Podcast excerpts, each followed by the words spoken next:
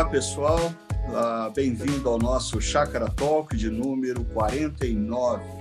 Uh, e hoje, uh, para conversar um pouco sobre essa temática conjugando esperança com perseverança nos dias atuais, eu tenho comigo aqui o pastor Juliano Cocaro, pastor da comunidade Chácara Primavera e da Igreja Presbiteriana Jardim de Oração em Santos, e tenho também comigo o Ricardo Augusto, que é pastor aqui na nossa comunidade e responsável pelos grupos pequenos, que é um ministério de extrema importância dentro da nossa visão comunitária. E eu queria começar Uh, perguntando a esses dois amigos, nós estamos aí numa semana importante do nosso país, porque no último domingo a Anvisa aprovou o uso emergencial de duas vacinas no nosso país. Nós estamos caminhando aí já para um ano, quase um ano, enfrentando as consequências dessa pandemia. Eu queria saber de vocês, é, como que vocês receberam essa notícia de que ah, duas vacinas foram liberadas para o uso no nosso país e queria adiantar acrescentando uma outra pergunta. O que, que vocês acham que vai mudar para a vida da gente e para a vida das igrejas nos próximos meses, ah, com o início da vacinação da nossa população. A palavra está com vocês. Fiquem à vontade. Ricardo, a gente estava no domingo de manhã, né, no nosso tempo de culto, enquanto estava acontecendo a apresentação da Anvisa, tudo, né? Então, assim que acabou o nosso culto, eu fui ver, acompanhar, mas eu só parei mesmo para ver toda a apresentação à noite. Então, meio que para mim foi como se eu fosse pegar o VT de um jogo de jogo de futebol não é um bom exemplo, pensando aqui. É, eu fui ver depois como se fosse um filme que eu tinha aguardado um tempo para assistir, né? E para mim foi muito emocionante, né? Cada parte assim da apresentação que a Anvisa foi tendo. É, e aí, para mim, assim, a cereja do bolo de toda aquela apresentação é uma fala de uma das diretoras, a Meiruzi Freitas, se eu não me engano, que ela é cristã. Então, ela, ela faz esse retrospecto né, de que, diante desse quase um ano de Covid, a gente não tinha tratamento profilático, não tinha tratamento precoce. O que a gente estava lidando era com sintomas de pacientes graves e a gente viu muitas histórias pesadas, complicadas, e que finalmente agora a gente estava tendo duas vacinas que cumpriam os critérios. E aí então ela cita porque ele vive, eu posso crer na manhã. E aí eu estava ouvindo aquilo, né, à noite, no domingo, na expectativa. É, assim, para mim foi muito como se Deus estivesse me dizendo: olha, vocês estavam orando até agora para uma vacina. É, eu estou respondendo, né? Então, para mim, é, ter a notícia de que a gente não tem apenas uma, mas que a gente tem duas vacinas com critérios mínimos para imunizar a população, é, fez a semana começar mais, mais feliz, assim. Legal. E é, com relação a essa menção aí a, dessa diretora da Anvisa, a, a nossa mídia, que tem uma altíssima resistência a qualquer coisa relacionada à espiritualidade cristã, já não perdeu tempo e já transformou isso em manchete, né? Dizendo que na reunião da Anvisa, que deveria ser uma re reunião de apresentação de dados e posicionamentos científicos, já teve gente falando de religião. Né? A gente vive ah, nesse, nesse exílio, ah, como a gente costuma dizer na comunidade, a gente vive nessa cultura ah, babilônica, ah, nós estamos exilados, então qualquer menção a espiritualidade cristã sempre já é vista é, com grande preconceito, em parte porque existem muitos cristãos hoje em dia em posições é, é, estratégicas da nossa nação, dando maus exemplos, e aí as pessoas ficam resistentes, mas em parte porque existem pessoas ah, relacionadas à mídia que têm muita dificuldade de entender ah, que existe um outro tipo de cristianismo de pessoas que pensam, pessoas que podem, sim, ser cristãs e ocuparem a posição como diretor da Anvisa, né? Agora, Gil, e você? Como você recebeu essa notícia e o que você acha que muda na vida, na nossa vida e na vida das igrejas nos próximos meses? É, eu, eu lembrei também dessa, dessa fala da, da, da Miruzi, né? E, e assim, eu, eu recebi com muita gratidão. E para mim, essa fala dela, é, no anúncio dessas vacinas, né? É, me fizeram lembrar é, de agradecer a Deus, o Ricardo, porque de alguma forma a gente tem perdido isso de vista, infelizmente, mas de alguma forma toda expressão de beleza, de estética, é, de bondade, de verdade vem de Deus. Deus é o princípio, já diziam os nossos reformadores, né, o princípio essente de todas as coisas. Então, como Tiago diz na carta dele, toda boa dádiva vem do Senhor. Então, a fé cristã, e é, e é importante a gente resgatar isso, a fé cristã é, não é obscurantista, não é negacionista, não é anticientífica. Então, nesse momento em que eu vi a declaração dela, nessa reunião da Anvisa, né, nesse, nesse meio científico, eu, eu reforçou isso no meu coração. Nosso Deus é o Deus de toda a verdade, de toda a bondade, de avanços científicos, tecnológicos. Né? Então, é possível conjugar, sim, fé e ciência. Então, eu, eu agradeci muito a Deus, as pessoas que estiveram ativamente envolvidas nisso. Temos uma vacina em tempo recorde.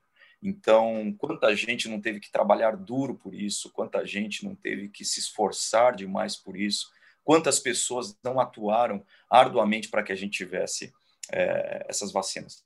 Mas olha, Ricardo, eu, eu, eu lembro aqui também, isso não no momento da, da, da, da reunião da Anvisa, mas logo depois, eu lembro aqui é, de expressar minha profunda preocupação. Então, eu recebi com gratidão, mas logo depois eu fiquei preocupado. Por quê? Porque eu vi pessoas muito próximas a mim, é, amigos, parentes, é, questionando a vacina.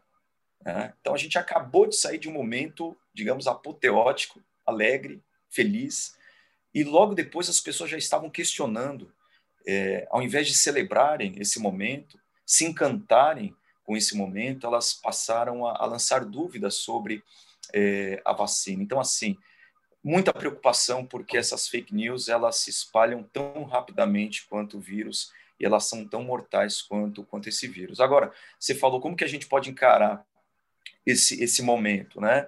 É, o que, que a gente pode esperar das pessoas da nossa comunidade?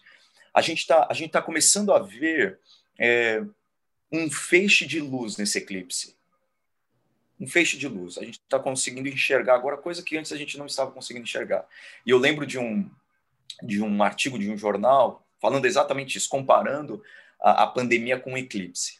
E o articulista dizia que o grande perigo é a gente nesse período de eclipse, que a gente começa a ver o feixe de luz, nós relaxarmos demais em algumas ações preventivas, ações de cuidado, então, eu acho que mais do que nunca, mais do que nunca, esse momento demanda de nós muita calma, muito cuidado, porque à medida que as pessoas forem sendo vacinadas, elas terão uma, uma sensação muito, muito ardilosa de que o pior já passou. E a gente assistiu esse filme antes, é, ali meados de setembro, outubro, quando os números deram uma queda, a gente teve aquela sensação de que ah, o pior já passou relaxamos, não obedecemos alguns critérios aí é, colocados como critérios, medidas para prevenção, para a gente não espalhar esse vírus, e está dando, a gente está acompanhando aí, por exemplo, Manaus é, vivendo um caos. Então, acredito que a gente precisa de muito cuidado, e uma coisa que eu tenho percebido das pessoas, é uma expectativa de voltarem ao antigo normal. Então, assim, é, não, depois que todo mundo for vacinado, a gente vai voltar ao normal. Peraí, até todo mundo ser vacinado, a gente vai até o final do ano ou até o começo do ano que vem. E talvez, Ricardo, não sei se você é, concorda com isso, e o, e o Ricardo Augusto, eu, talvez a gente não volte àquele antigo normal que a gente gostaria. A gente não sabe como esse vírus vai se comportar. Né? Então, essa expectativa das pessoas voltarem ao velho normal mas pode ser que daqui para frente a gente tenha um normal meio diferente. É verdade.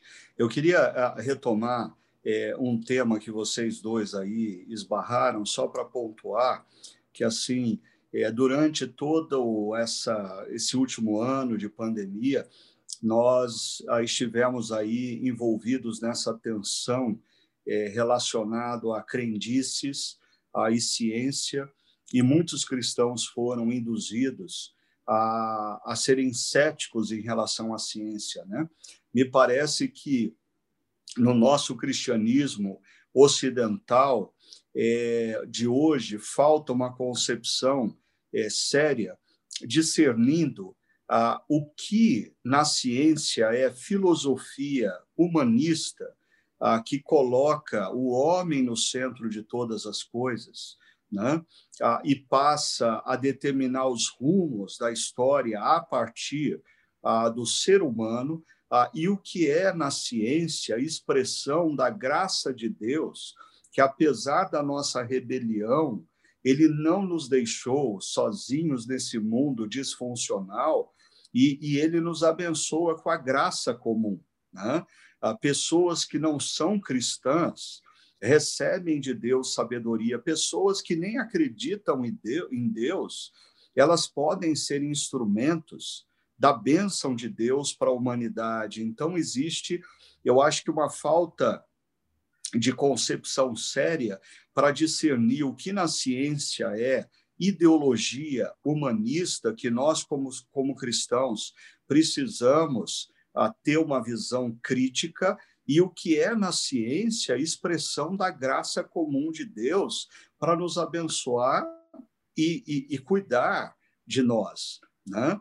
E eu acho que isso vai ser muito importante nesse próximo passo que, que, que o Gil estava falando, aonde pessoas é, vão ter. Eu também recebi ah, em alguns grupos de WhatsApp pessoas dizendo assim: ah, eu não vou tomar essa vacina.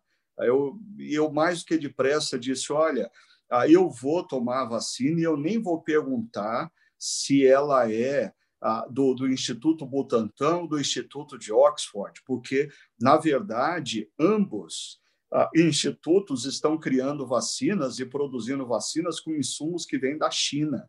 Então, em última análise, a, a, a, as duas vacinas vêm da China. Então, a gente precisa parar com essa bobagem, essa besteira que está circulando na internet, né?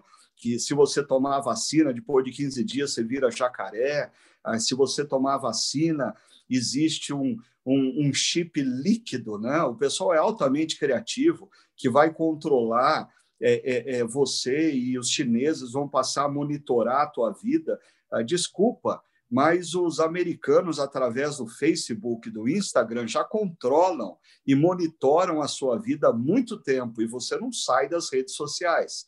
Né? Então, acho que a gente precisa olhar tudo isso e, e ter a sabedoria. Né? A, a, o apóstolo Paulo diz que nós devemos, em dias maus, remir o tempo. Então, eu acho que a gente precisa remir o tempo parar de ler bobagem, parar de pensar em bobagem e ter sabedoria para lidar nos dias atuais. Eu concordo com o Gil. Eu acho que nós vamos viver um momento agora, posterior. Ah, eu, eu dividiria ah, em dois desafios, Gil e Ricardo Augusto, mas os dois que levam a essa questão: o quanto eu vou respeitar, o quanto eu vou demonstrar de amor pelo próximo. Né? O primeiro desafio é na fila da vacina. Eu acho que a gente vai assistir inúmeras pessoas, como já está acontecendo em Pernambuco e Sergipe, pessoas é, furando a fila. E a pergunta é: um discípulo de Cristo deveria fazer isso? Ah, um discípulo de Cristo que tem influência ah, ah, na sociedade, por exemplo, se alguém, se um, se um profissional da saúde da minha igreja ligar para mim e dizer assim, pastor, olha, eu queria pedir para o senhor vir aqui, ah, porque eu acho que o senhor deve tomar a vacina, ah, mas não é o meu tempo ainda de receber a vacina. Como que eu devo res responder a essa pergunta? Né? E, e, eu acho que a segunda dimensão dessa coisa é quando ah, quem tomou a vacina é, está ah, liberado para uma vida normal, mas e os demais que não tomaram a vacina? Porque eu posso estar imune ao vírus, mas eu continuo sendo transmissor do vírus. E, e, e, e eu acho que essas duas dimensões esbarram no que eu costumo chamar da síndrome de Caim, né? Ah, e que nós cristãos estamos sendo nessa pandemia desafiados grandemente a nos isolarmos ou nos afastarmos dessa tendência da síndrome de Caim, ou seja, eu vou pensar em mim e eu não tenho que pensar no próximo. Não, eu acho que tem duas questões éticas aí pela frente. Primeiro, ah, se surgir a oportunidade de você furar a fila, você vai furar. Segundo, estando você imunizado, você vai viver, voltar a viver como se nada tivesse acontecendo, mesmo que outras pessoas ainda estejam correndo risco? O que, é que vocês acham? Vocês acham que é por aí? Esses são os desafios que vêm aí nos próximos meses? Ricardo, eu sei que a sua pergunta final tem um recorte mais específico, mas as falas foram é, levantando algumas coisas aqui internamente para mim, né? Então, acho que alguns pontos aí, só para fomentar a nossa conversa, nossa discussão. A primeira é salientar né, que se a gente vive num mundo secularizado, num tipo de exílio, que como a mídia, por exemplo, ela execra qualquer tipo de manifestação religiosa cristã, outras nem tanto, é, como sendo algo negativo, a gente também viu, como o Gil disse, de certa forma, um ethos, né, um movimento anti-ciência, um movimento negacionismo, cheio de teorias de conspiração muito grande entre evangélicos. E aí, eu falo que a cereja do bolo, aquela fala da, da Meiruzzi, porque ela mostra um terceiro caminho, né? Esse testemunho público de não, eu sou cristã e eu conjugo, Deus é soberano, inclusive sobre o processo de construção das vacinas, isso tem a ver com graça dele.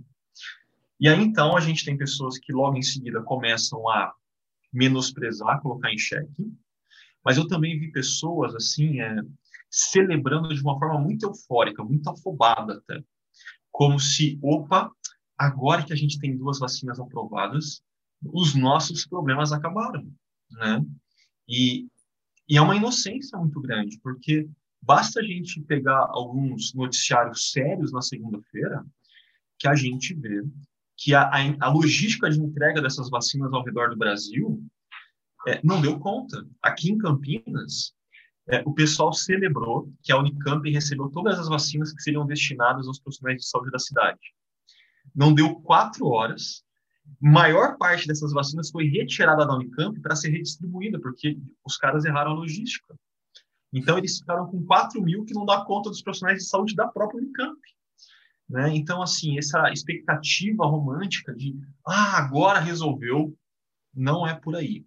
E aí aqui, assim, é, eu acho que a chácara tem muito mérito nesse ponto. Séries como a gente está trabalhando agora, de vai passar, mas calma, ainda não passou. Você precisa conjugar uma série de estudos nesse momento, são fundamentais. E uma última coisa que eu acho que é legal conversar é sobre a vacina em si, né? Quando a gente fala de vacinação, é, nesse mundo marcado por um individualismo, por uma preocupação em si mesmada com a gente, a gente fala, não, eu quero me vacinar porque eu quero estar protegido, eu quero estar imune. E esse é um dos caráteres da vacina. Ela tem essa face de proteção individual. Mas toda vacina, ela tem um caráter de proteção da população. Então, não basta um grupo pequeno estar tá, tá imunizado. A gente precisa que um N significativo da população esteja imunizado.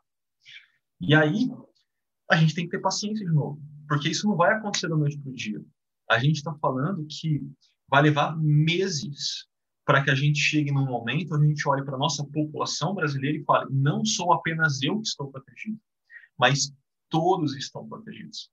Então, vacina tem muito a ver com bem comum. Né? Se a gente fosse falar fora do nosso circuito de igreja, bem comum seria talvez uma boa categoria de análise.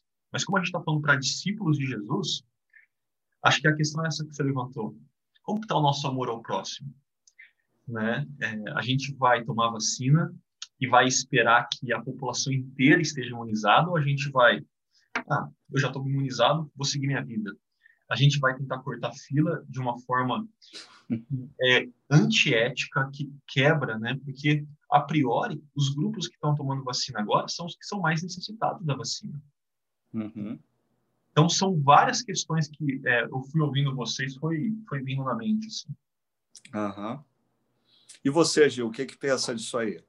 É, eu acho, Ricardo, que a gente, a gente vive um, talvez um deusamento, uma supervalorização nas liberdades individuais em detrimento é, dos interesses coletivos. Acredito que isso é um, talvez um, um rescaldo do que aconteceu no passado, quando liberdades individuais foram suprimidas por vários movimentos sociopolíticos, a gente sabe disso. Mas parece que no, no mundo ocidental contemporâneo, eu vejo isso nos Estados Unidos e tenho visto isso, esses discursos no Brasil, de é, eu, eu se, se eu não quero, não vou tomar, ninguém pode me obrigar a fazê-lo. É, é, é, a minha individualidade, é a minha liberdade tal. Eu acho que a gente tem que respeitar liberdades individuais, isso é um, isso é um, é um ganho, inclusive, dos direitos humanos. No entanto, a gente, olhando para a Bíblia, a gente percebe que, muitas vezes, os interesses coletivos, eles se sobrepõem aos interesses individuais. A cultura é, hebraica, sobretudo, tem um princípio de representatividade muito forte. O acerto de um é o acerto de todos, o erro de um é o erro de todos. Então, existe esse elemento muito forte. Para nossa sociedade atual, contemporânea, muito influenciada por esse tipo de liberalismo que é elevado a, a, uma, a, um, a um valor talvez inquestionável, né? é, é incompreensível a ideia de que muitas vezes eu preciso abrir mão dos meus direitos e das minhas prerrogativas em favor do todo. Então, talvez o grande desafio hoje do nosso do nosso mundo aí binário, bicolor, né, o pessoal se digladiando, é a gente entender que precisamos respeitar liberdades individuais, mas sem desconsiderarmos que muitas vezes, em alguns momentos da história, os interesses coletivos eles se sobrepõem a interesses individuais Isso acontece na família, na igreja, é, na sociedade. É um resgate importante nosso, não a partir de qualquer filosofia política e social, mas a partir das escrituras, que nos ensina a buscar o interesse do outro em primeiro lugar. Enquanto que na cultura contemporânea as pessoas dizem pense em você em primeiro lugar, a, a cosmovisão bíblica diz não, não pense em você em primeiro lugar, pense no outro em primeiro lugar. E interessante, Gil, que você fez menção ao liberalismo, né? E eu acho que ah, muitos cristãos é, alinhados a uma posição é, mais conservadora e, e, e, que busca uma coerência bíblica, eles estão sempre atentos ao, ao liberalismo moral, ah, que é muito próprio, muitas vezes, nas ideologias de esquerda, ah, que defendem alguns ah, valores e alguns comportamentos ah, que não são condizentes à Bíblia.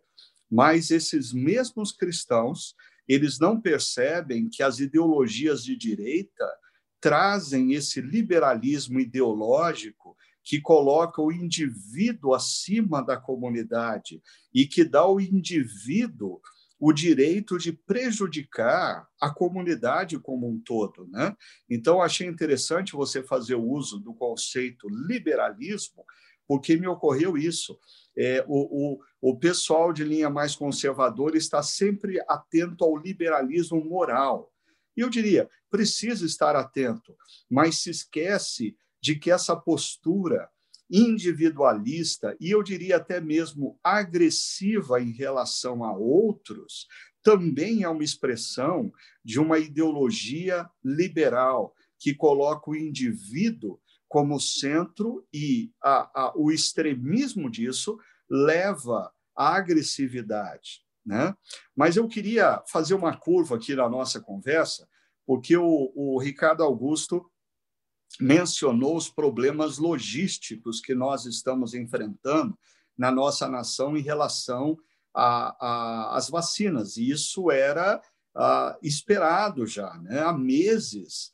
É, é, eu me lembro de ter já feito menção de que, tendo a vacina, um dos grandes desafios que nós teríamos seria o desafio logístico, apesar do Brasil ter um, um, um sistema de saúde a, a, que, que, olha, se não fosse o SUS nesse momento de pandemia, nós teríamos números muito piores do que nós tivemos, e nós temos experiência na, na, na vacina, no processo de vacinação, mas existem detalhes logísticos que não foram pensados. E ah, na Bíblia, nós temos uma história que nos apresenta um cara que, assim, em termos de logística, foi nota mil. Né?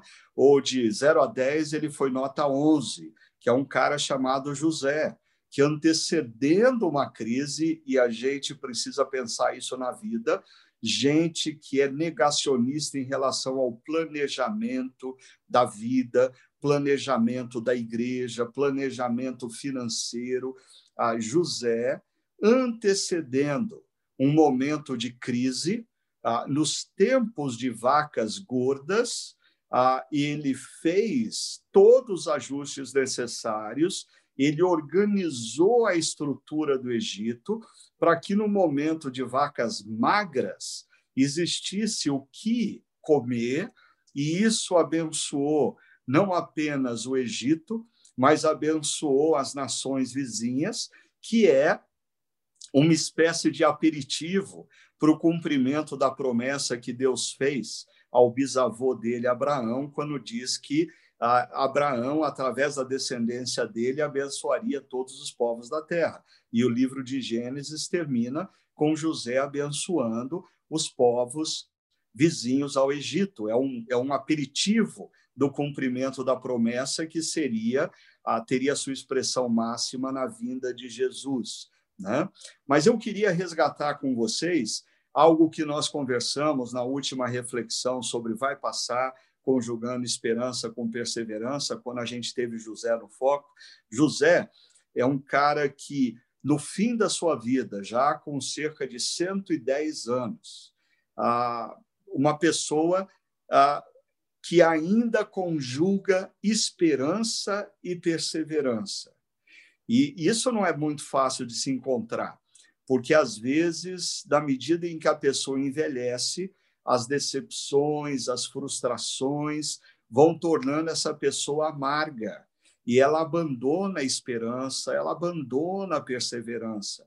Então eu queria perguntar para vocês o seguinte: pensando em pessoas que chegam numa idade avançada, e ainda conjugam esperança e perseverança, abençoando aqueles que estão ao redor. Ah, vocês, na vida de vocês, vocês tiveram a oportunidade de ter contato com pessoas assim? Como que foi isso? Ah, conta um pouco para a gente acerca dessa pessoa, se é que existiu uma pessoa assim na sua história e na sua vida. Eu tenho uma recente, Ricardo, não uma, uma pessoa já é, idosa, né, avançada em dias, mas uma jovem, na verdade, com quem eu tive contato é, na comunidade, na chácara.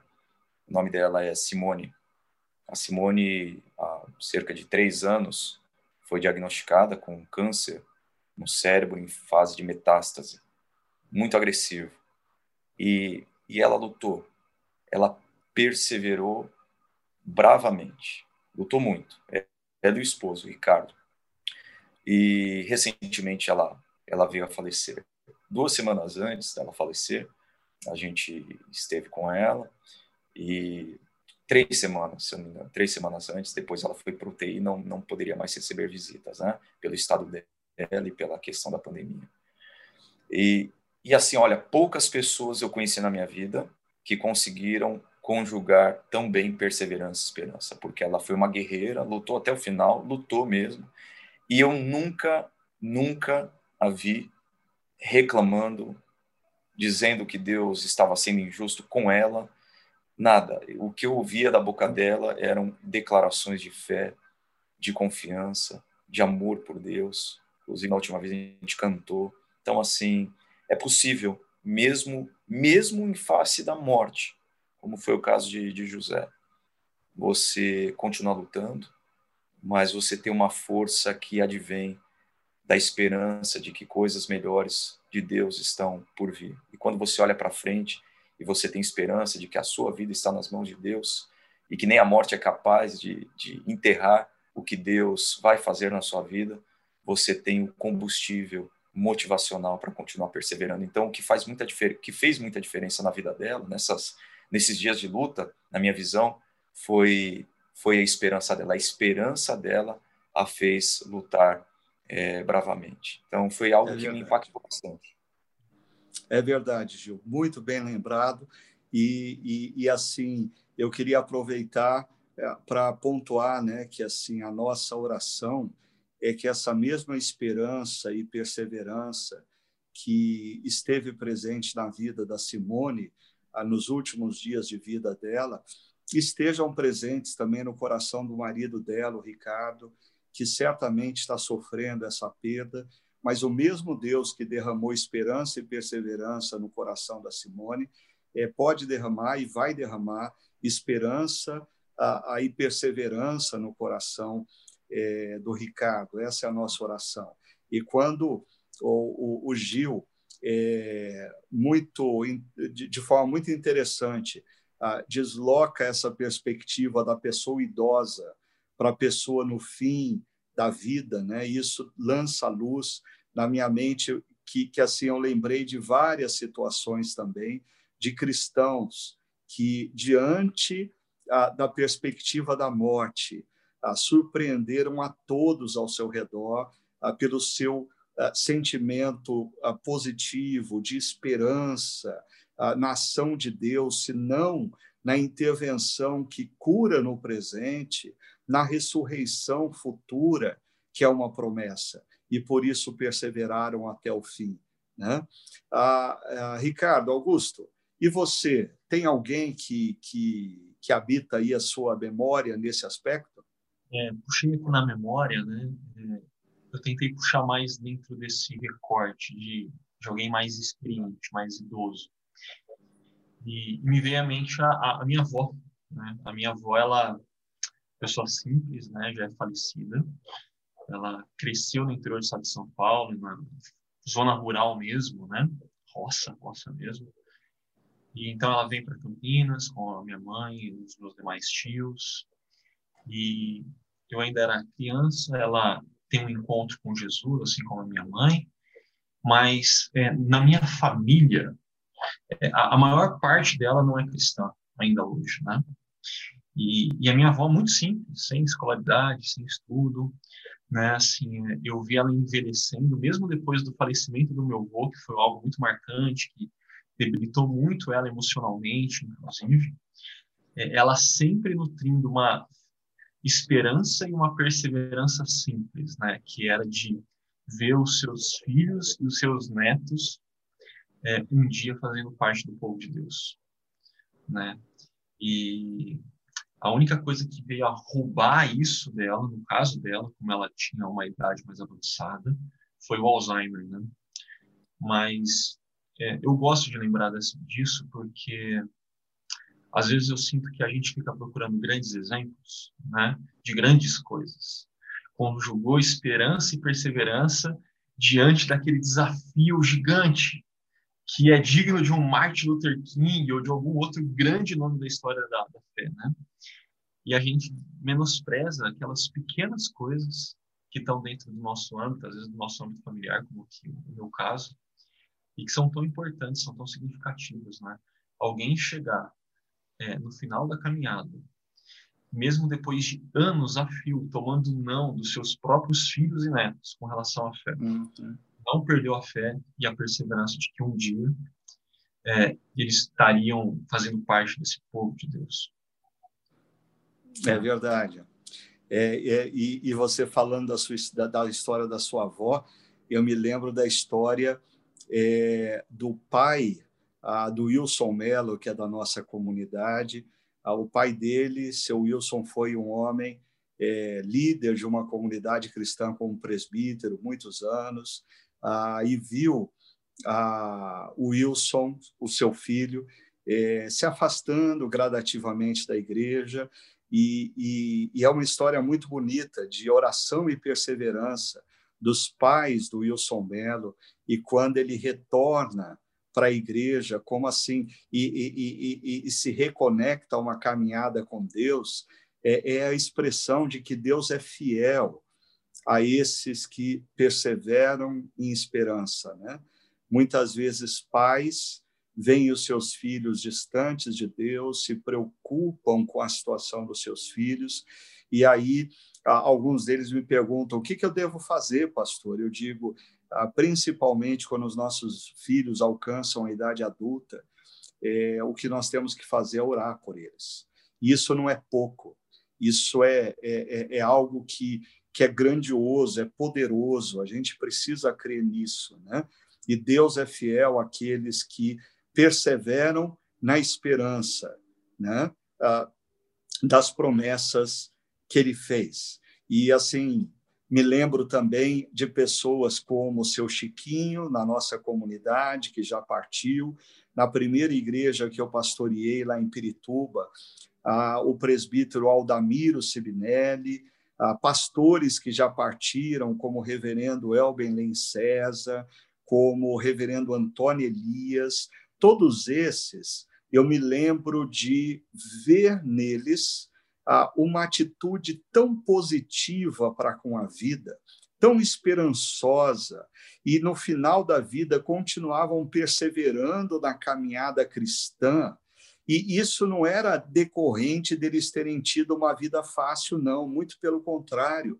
Quando eles falavam do passado, eles falavam de dificuldades, eles falavam de frustrações, de injustiças, de traições, mas eles cuidaram do coração e chegam no final da vida perseverando na caminhada cristã e olhando para a vida com esperança.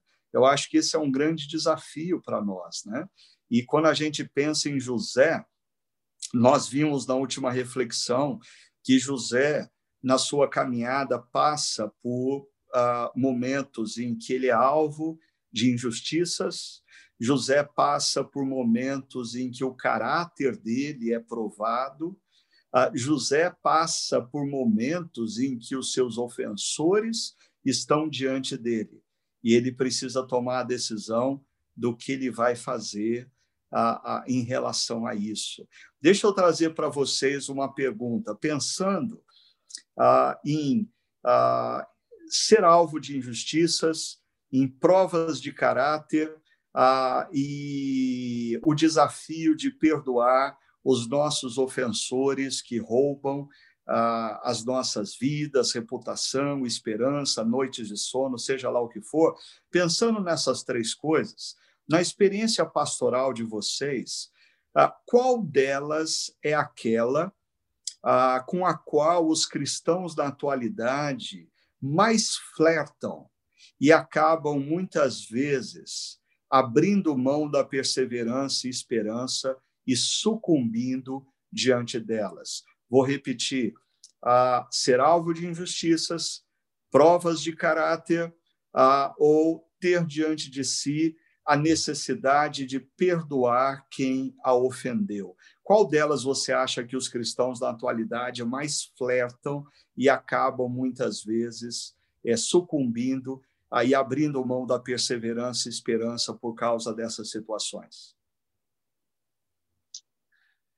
Você colocou alguns casos que são muito comuns, né, da gente lidar pastoralmente. Falar qual que é o maior é uma pergunta difícil.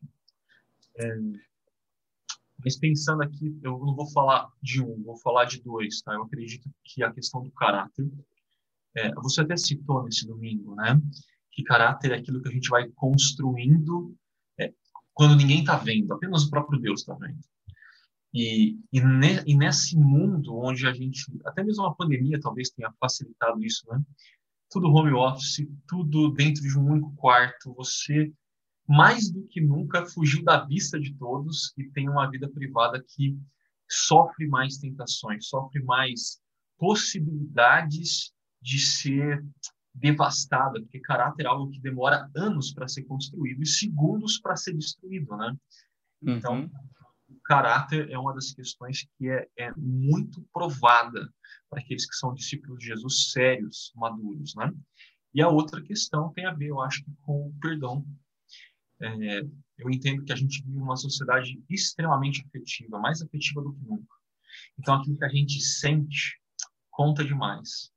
E aí, por algum motivo, pode ser uma injustiça de fato, ou pode ser um simples desentendimento entre duas pessoas, é, os nossos sentimentos conturbados, confusos, ficam afetados e a gente não consegue mais é, discernir aquela situação de forma correta e a gente potencializa ela, a gente cria uma história, a gente faz dessa história é, ou a gente é o herói ou é, o, ou é a vítima, né? E, e, diante dessa narrativa criada por nós, por conta dos nossos afetos, dos nossos sentimentos, perdão começa a ficar uma impossibilidade. Né? Porque se eu sou a vítima, eu não perdoo, mas se eu também sou o herói dessa história, pera, é, não, fecha a conta, né? Então, acho que essas duas, essas duas vertentes aí, né? O caráter que é provado é, quando ninguém vê e o perdão diante da nossa auto-vitimização são dois desafios que discípulos de Jesus têm. Uhum. E você, Gil? É, eu concordo com o Ricardo. Eu, eu acrescentaria aí a questão do medo, viu, Ricardo? Eu acho que o medo prova o nosso caráter. E mais do que nunca nós vivemos num contexto de medo. Então, se você tem medo que alguém pegue você fazendo alguma coisa errada, você mente. Se você tem medo de não conquistar aquela vaga, é, uma, na, na multinacional que você sempre sonhou em trabalhar, você pode ser levado a mentir no currículo. Vimos aí é, recentemente até autoridades mentindo nos seus currículos.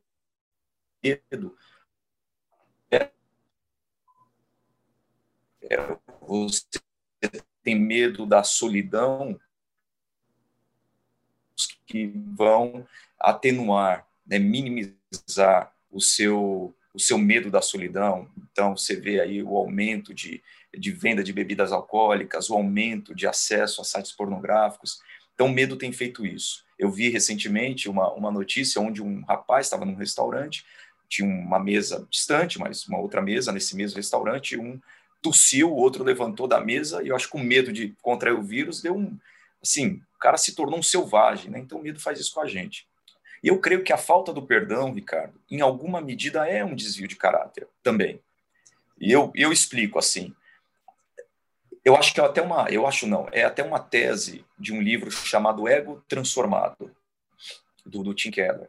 E uma coisa que ele fala ali que me marcou bastante é que a nossa dificuldade de perdoar muitas vezes emerge do nosso do nosso orgulho farisaico, de acharmos que somos superiores. Você olhar para a pessoa que errou com você e falar assim: "Ah, eu nunca faria isso que ela fez. Eu jamais faria isso". E aí você acaba nutrindo raiva, ódio, porque você tem uma visão sobre você ou sobre o seu caráter equivocado. Você não é tão bom quanto você imagina que é. Então, quando eu me vejo, é, quando eu tenho um desvio de caráter nesse sentido e olho para mim no alto do meu pedestal, da minha religiosidade é, e da minha bondade, eu acabo tendo muita dificuldade de me relacionar com quem erra comigo. Acho que é, uhum. seriam essas duas coisas que eu pontuaria. É interessante. E vocês dois fizeram menção a essa questão do perdão é, às pessoas que nos feriram, que nos ofenderam. E eu sempre ah, gosto de fazer uma distinção. Aqui eu ouvi há muitos anos atrás, essa distinção não foi criada por mim, mas que fez muito sentido para mim, entre a palavra desculpar ah, e a palavra perdão. Né? Ah, essa pessoa dizia que desculpar des even culpa é quando nós estamos sentados com uma pessoa tentando resolver um, um problema e a gente descobre que houve uh, um, um mal entendido é, um e-mail que não chegou e o outro pensou que chegou, uma mensagem que não chegou e o outro pensava ter chegado, e quando a gente chega à conclusão que, na verdade, não houve uma ofensa, ah, houve um, um, um mal entendido. Eu recentemente estava sentado com uma pessoa que dizia assim: Ah, eu fiquei muito chateada com você ah, porque eu mandei uma mensagem assim, assim, assado, e você não me deu um retorno imediatamente. E aí eu falei: Olha, desculpa, eu, eu, eu recebi essa informação através de outra pessoa. Meses depois, eu não recebi essa mensagem que você me encaminhou. E na medida em que a gente esclareceu o problema, essa não é uma questão que demanda perdão, mas desculpa. É, por favor, tire a culpa de cima de mim, porque eu não tenho culpa. Né?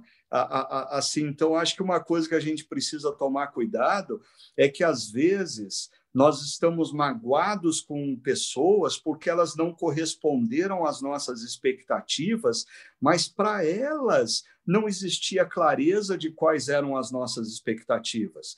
E a gente começa a construir uma mágoa ah, que não, não tem a ver com o outro, tem a ver com a gente. E a gente tem que desculpar, tirar a culpa de sobre o outro. Né? Agora, essa mesma distinção falava de perdão, que vem do latim dono através do dano. Aí é uma coisa diferente quando eu chego à conclusão que quem me ofendeu, me ofendeu ah, com consciência, ou talvez, mesmo não tendo a consciência, o dano foi real o dano financeiro, o dano nas minhas emoções, o dano na minha reputação. Houve dano. E aí, quando a gente chega à conclusão de que ah, o dano aconteceu, como cristãos, nós temos ah, uma opção: assumir o dano. Ou seja, é dizer, ok, ah, eu vou assumir esse dano, porque eu sempre gosto de citar nesses momentos que existem empresas que ah, chegaram à conclusão que sai mais barato a ah, perdoar a dívida de algumas pessoas do que entrar na justiça para receber o dinheiro que elas estão devendo. E algumas pessoas não se, não, não se deram conta disso. Elas entram num processo de querer que o outro pague o dano causado e elas passam a vida nessa maratona e é caro demais. Ah, por isso eu até fiz menção ah, de um livro do Andy Stanley que ele me ajudou muito a, a ter um processo no, no perdão, né? que é a, a identifique você está magoado com quem. Ah, segundo, o que essa pessoa fez a, a, a, o que essa pessoa fez. Porque, às vezes, ao alistar, a gente chega à conclusão que o problema não está na pessoa, o problema está na gente. Ou seja, eu preciso simplesmente desculpar. Ah, o, o que está me magoando acerca da pessoa, é, ela não fez consciente, não, não é uma culpa dela, é uma culpa atribuída por mim. Agora, quando eu chego à conclusão que não houve dano, o que ela fez ah, foi de fato uma injustiça aí, eu preciso é é, é, é, é, tomar uma decisão, que é a, a, abandonar o caso, dar o caso por encerrado. Né? E isso envolve eu perdoar. E aí eu queria colocar uma última coisa e chamar vocês é, é para saber o que vocês acham disso, porque quando a gente faz essa lista e a gente toma a decisão de perdoar a pessoa, é interessante que, em alguns casos, eu já vi assim: o indivíduo, ah, antes de perdoar, ah, ele quer ler a lista para a pessoa. Só que daí ele massacra o outro né? Ah, e diz assim: Ó, eu te perdoo. seria isso perdão? ou seria isso uma vingança? Mas eu queria colocar essa pergunta para vocês. É, é assim, a, talvez sendo mais claro na pergunta, é, o ato do perdão envolve, no meu coração, envolve necessariamente um encontro e uma fala com o ofensor? O que, que vocês acham? Eu acho que, na medida do possível, Sim, viu, Ricardo? Na medida do possível, obedecendo ao que Mateus capítulo 18 nos recomenda. Então, se você tem alguma coisa contra alguém, vai lá, procura e se acerta. Mas às vezes esse encontro não é possível. Uma razão, a pessoa não quer. E aí a gente fica lutando demais para convencer a pessoa de que ela errou com a gente. Entendeu? Para você perdoá-la. Então, assim, primeiro você quer provar para ela que ela errou, para que ao é, ou em reconhecendo que ela errou, você libere o perdão.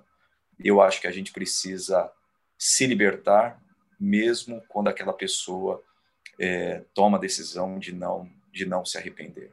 Talvez seja o nosso seja o nosso maior é, desafio, como você falou. Não tem como perdoar sem assumir prejuízo.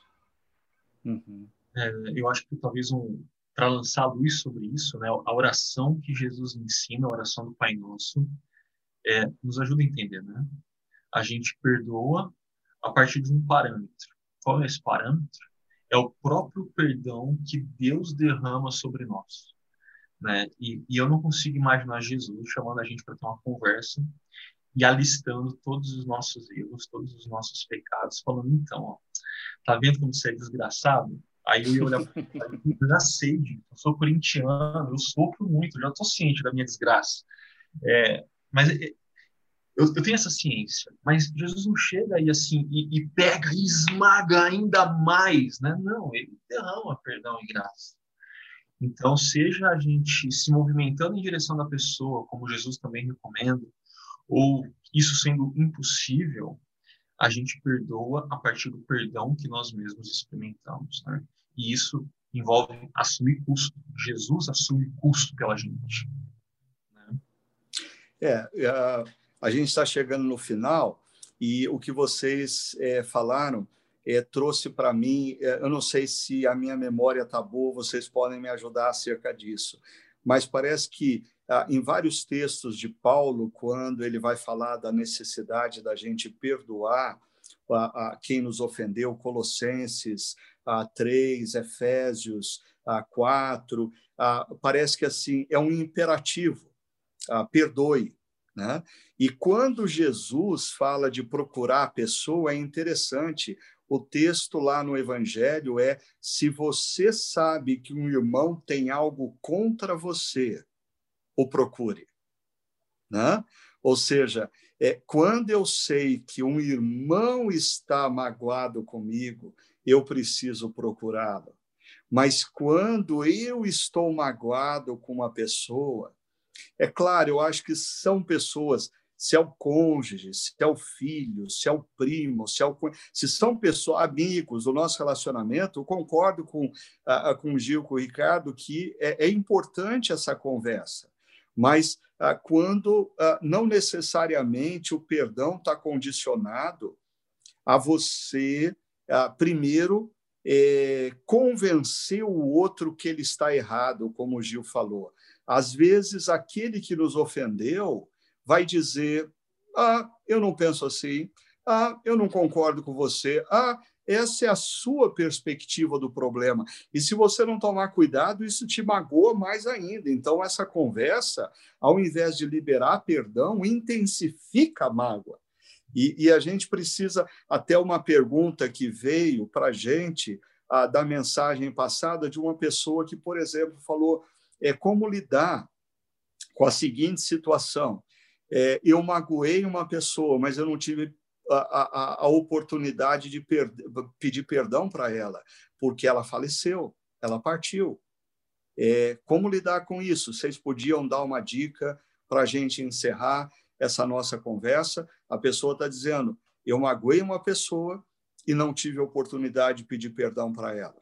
Ah, só é, contando um caso, é, eu tive contato nos Estados Unidos é, com o pastor David Nicholas, que foi assim um, um homem brilhante, um líder sensacional que abençoou tantas pessoas, mas um jovem uh, líder que eu vi nascendo dentro do movimento, depois se tornou um expoente, num determinado momento uh, da vida rompe com David Nicholas. O David Nicholas o repreende por uma postura, aí esse jovem pastor não reconhece o erro e rompe com David Nicholas, né? Ah, depois de anos, Eu, eu, eu me lembro quando eu recebi a notícia é, do falecimento do David Nicholas, ah, conversando com um amigo próximo, a primeira coisa que veio à minha mente, eu falei, e essa situação? Como que ficou fulano diante dessa situação? E esse amigo falou assim, Ricardo, você sabe que eles tinham um encontro marcado para daqui 15 dias. Por 15 dias. Aquele jovem que foi tão abençoado pelo David Nicholas, que hoje não é mais jovem, deixou de ter oportunidade de pedir perdão pessoalmente. Né? Eu acho que a gente precisa tomar cuidado com isso. É, quando a gente sabe que feriu um parente querido, um pai, um avô, um tio, um amigo, um mentor. Assim, cuidado, não deixa para amanhã. Mas ah, vamos encerrar e eu queria que você ajudasse essa pessoa. Ah, como lidar com essa situação? Eu magoei, eu feri e não tive a oportunidade de pedir perdão. Como eu faço? Acho que histórias assim, primeiro, servem como esse alerta, né? Para que a gente não demore em, em procurar, em perdoar, em pedir perdão, em resolver situações que não estão resolvidas. Mas quando uma situação dessa acontece, é uma das coisas para mim que são marcantes na fé cristã é a nossa esperança última, né? A nossa esperança de que no final da história o próprio Deus vai fazer nova todas as coisas e que nesse contexto ele mesmo vai enxugar do rosto todas as lágrimas, como diz o Apocalipse. E, nesse sentido, eu, essa esperança última, ela tem que gerar algum tipo de impacto é, nesse tipo de caso. Não, na, é, na eternidade, mesmo que eu não tenha conseguido fazer isso agora na história, na eternidade isso não vai ficar sem ser resolvido.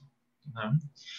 E, e, eu acho que é, essa nossa esperança maior tem que fazer com que nós lidemos com os nossos sentimentos confusos no coração. Eu acho que, inclusive, o Ju ia caminhar nesse sentido porque é, um remorso está sendo gerado, um remorso está sendo nutrido, um tipo de amargura interna consigo mesmo.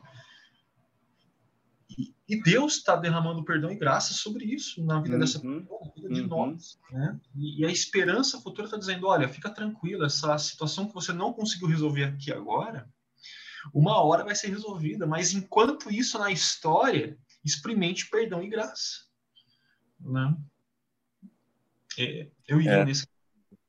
Perfeito. Eu, eu diria é uma culpa que a gente carrega, um remorso. Estou, não vai, talvez não seja a última vez que aconteça com ela ou com a gente. Acho que mais importante nesse momento é ela pensar menos no que ela fez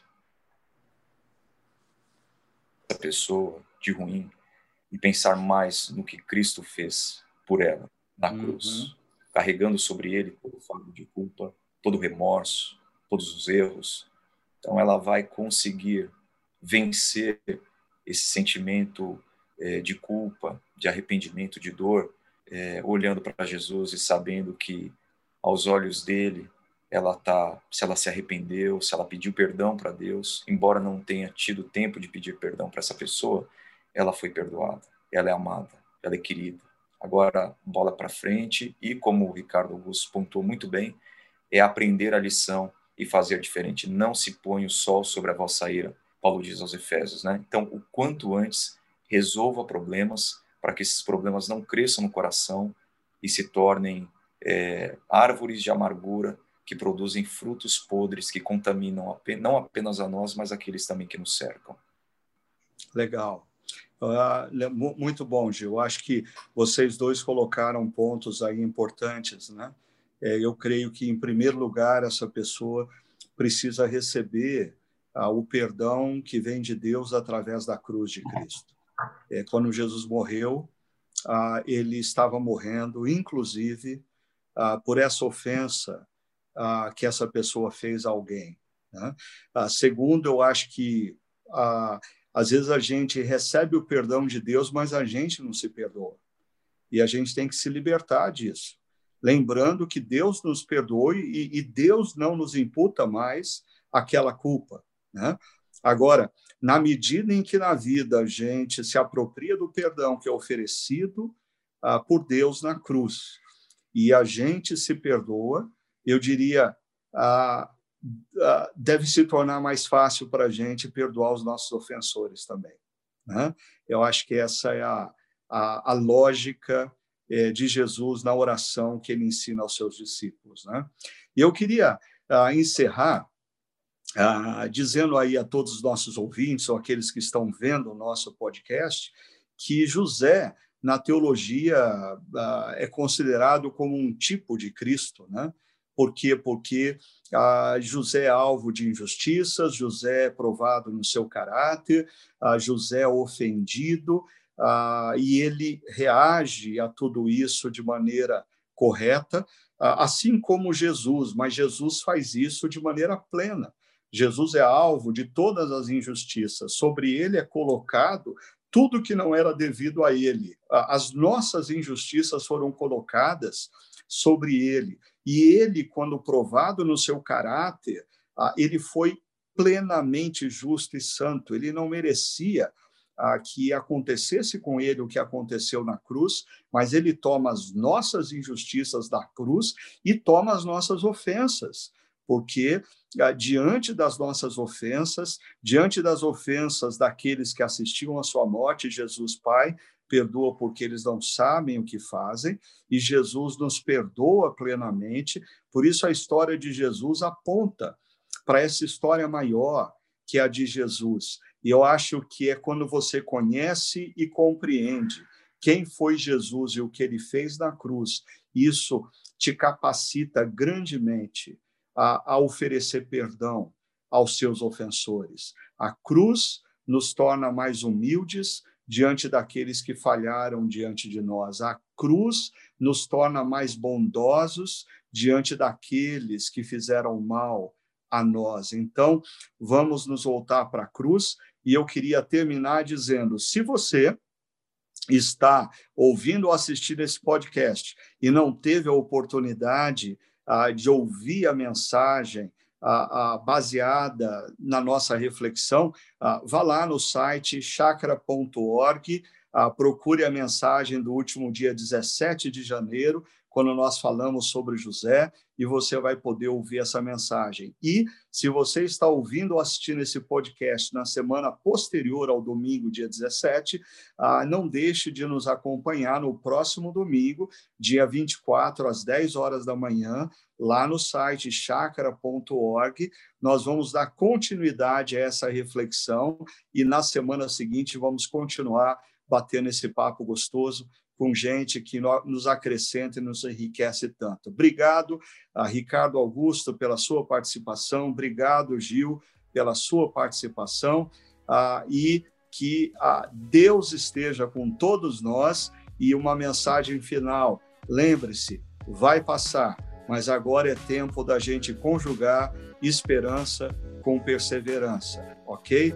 Deus abençoe a todos. Obrigado, Ricardo. Obrigado, Gil. Obrigado, cara. Um abraço, pessoal.